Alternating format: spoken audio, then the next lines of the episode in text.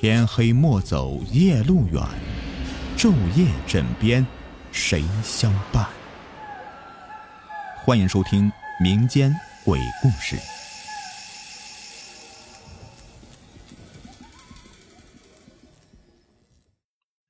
你们好，我是雨田，今天给你们带来的故事的名字叫做《背他下楼》上集。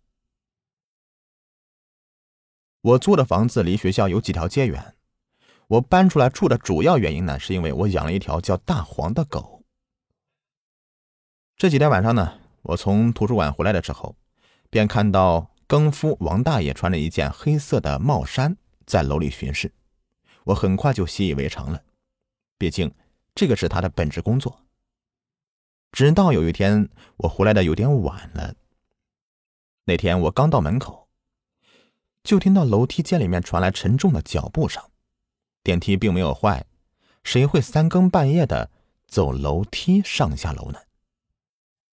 出于好奇，我小心翼翼的透过楼梯间的门缝向外面看去。没过多久，我就看到王大爷从楼梯上面缓缓的走了下来。我本以为是这个老爷子又在四处的查看，所以便准备放弃偷窥的计划。可是，就在我转身的前一秒，却发现好像有些地方不太对。王大爷今年七十岁了，这以前呢闲聊的时候说自己年轻时候拜过师傅，练过武功。可是这个这个岁数的身体还十分硬朗，这个腰板笔直，走路生风。可现在王大爷下楼的样子，哪里还像一个习武之人呢？他佝偻着身子，显得老态龙钟的。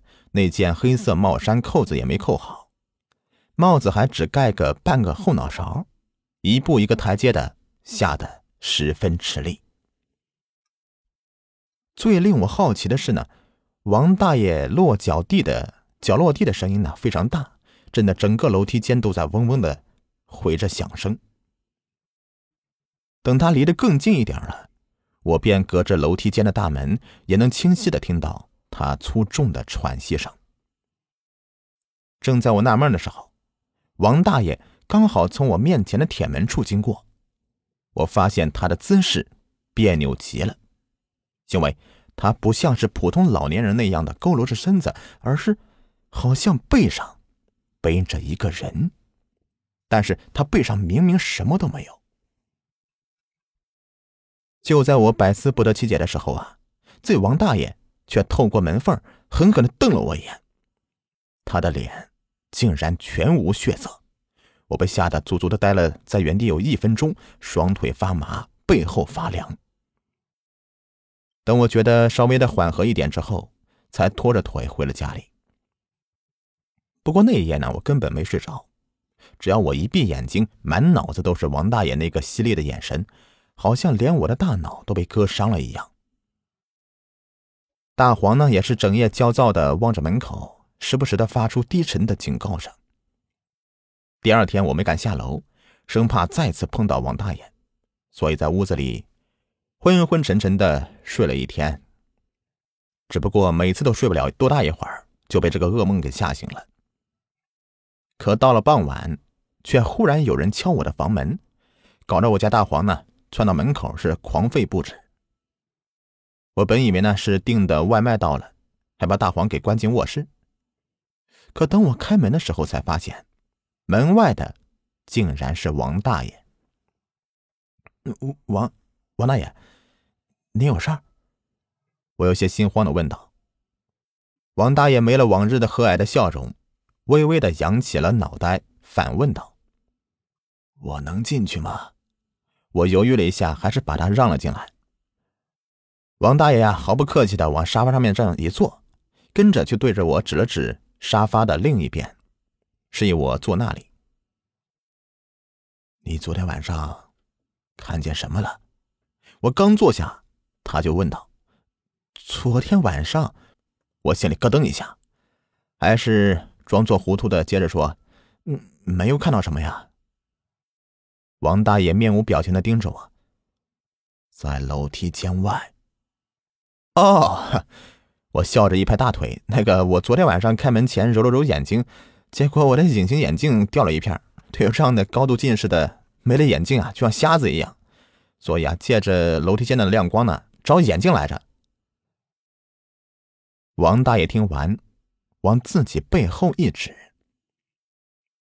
他说：“你撒谎。”我听完这话，连忙往大爷的身后一看，就看到。王大爷身后渐渐浮现出一个灰色的人形，手里好像还攥着一把尖刀。那灰影一闪即逝，把我吓得一下子从沙发上面跳了起来。那什么？鬼？王大爷说的是风轻云淡的，可是我总感觉他的淡然是装出来的。我听完就是一哆嗦，不由得一把抓起水果刀，试图自卫，可是。头皮还是渗出一层冷汗。王大爷漠然的说道：“他如果想要你的命，你昨天晚上就死了。把刀放下，那东西除了你自己，谁也伤不了。我凭什么凭什么听你的？快出去！”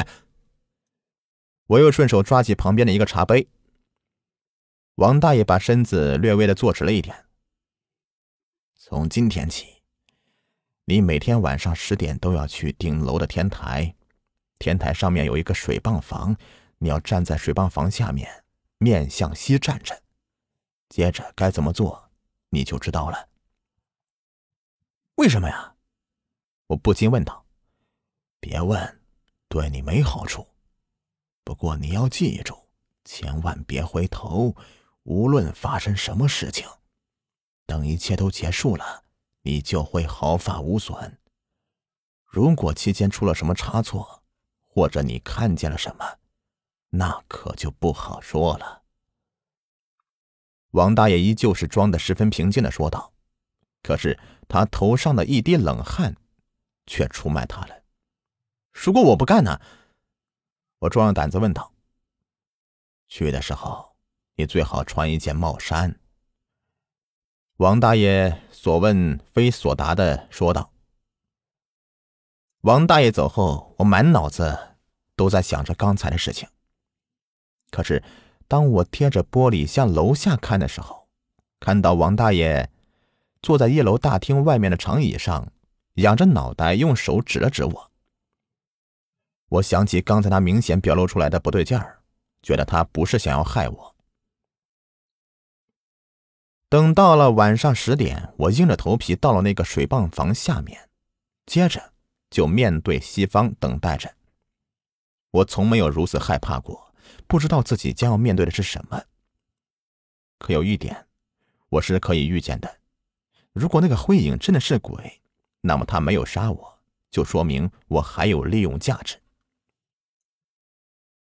就在我这么想的时候，忽然觉得身后出现什么东西了。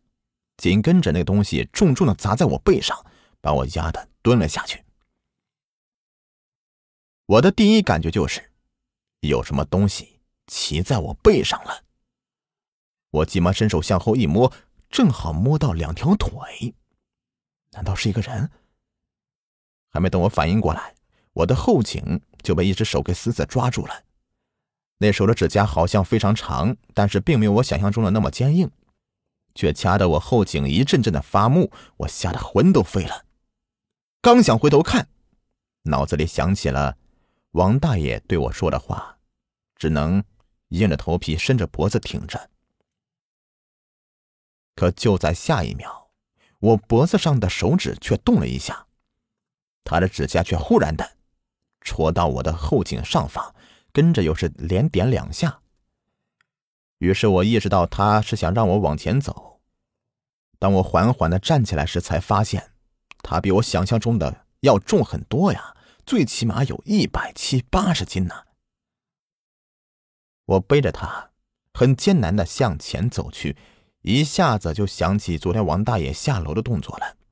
王大爷就是背着他下的楼啊，他就是那个看不见的鬼。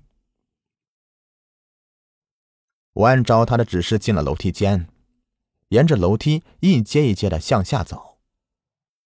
刚开始还行，时间越长呢，我就感觉越来越吃力了。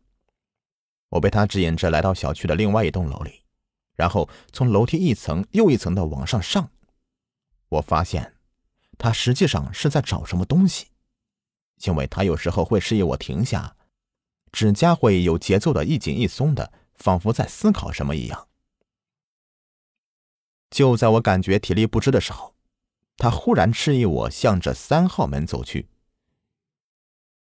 等到了三号门之后，他那一紧一松的节奏再次从我后颈上面传来。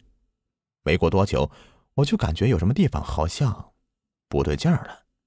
我的手莫名其妙的抬了起来，手指好像是被什么人给攥着一样，不由自主的按向了三号门的门铃。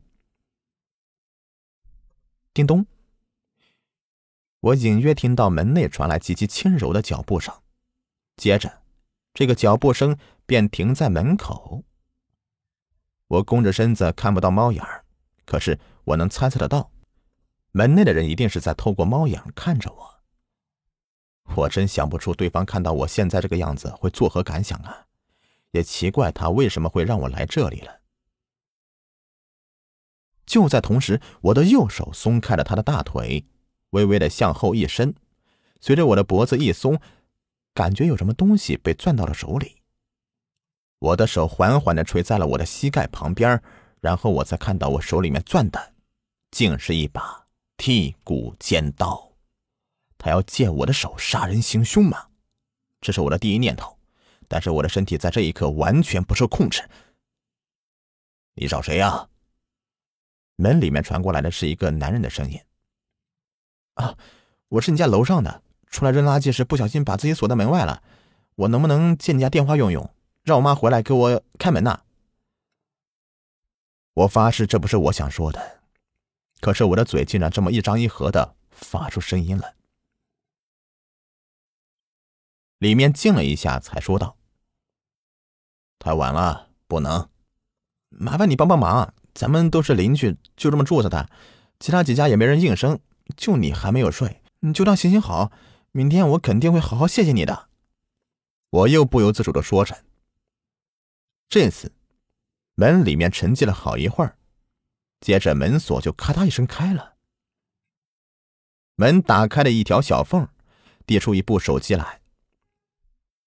可就在这个时候，我的手竟然猛地将门拉开。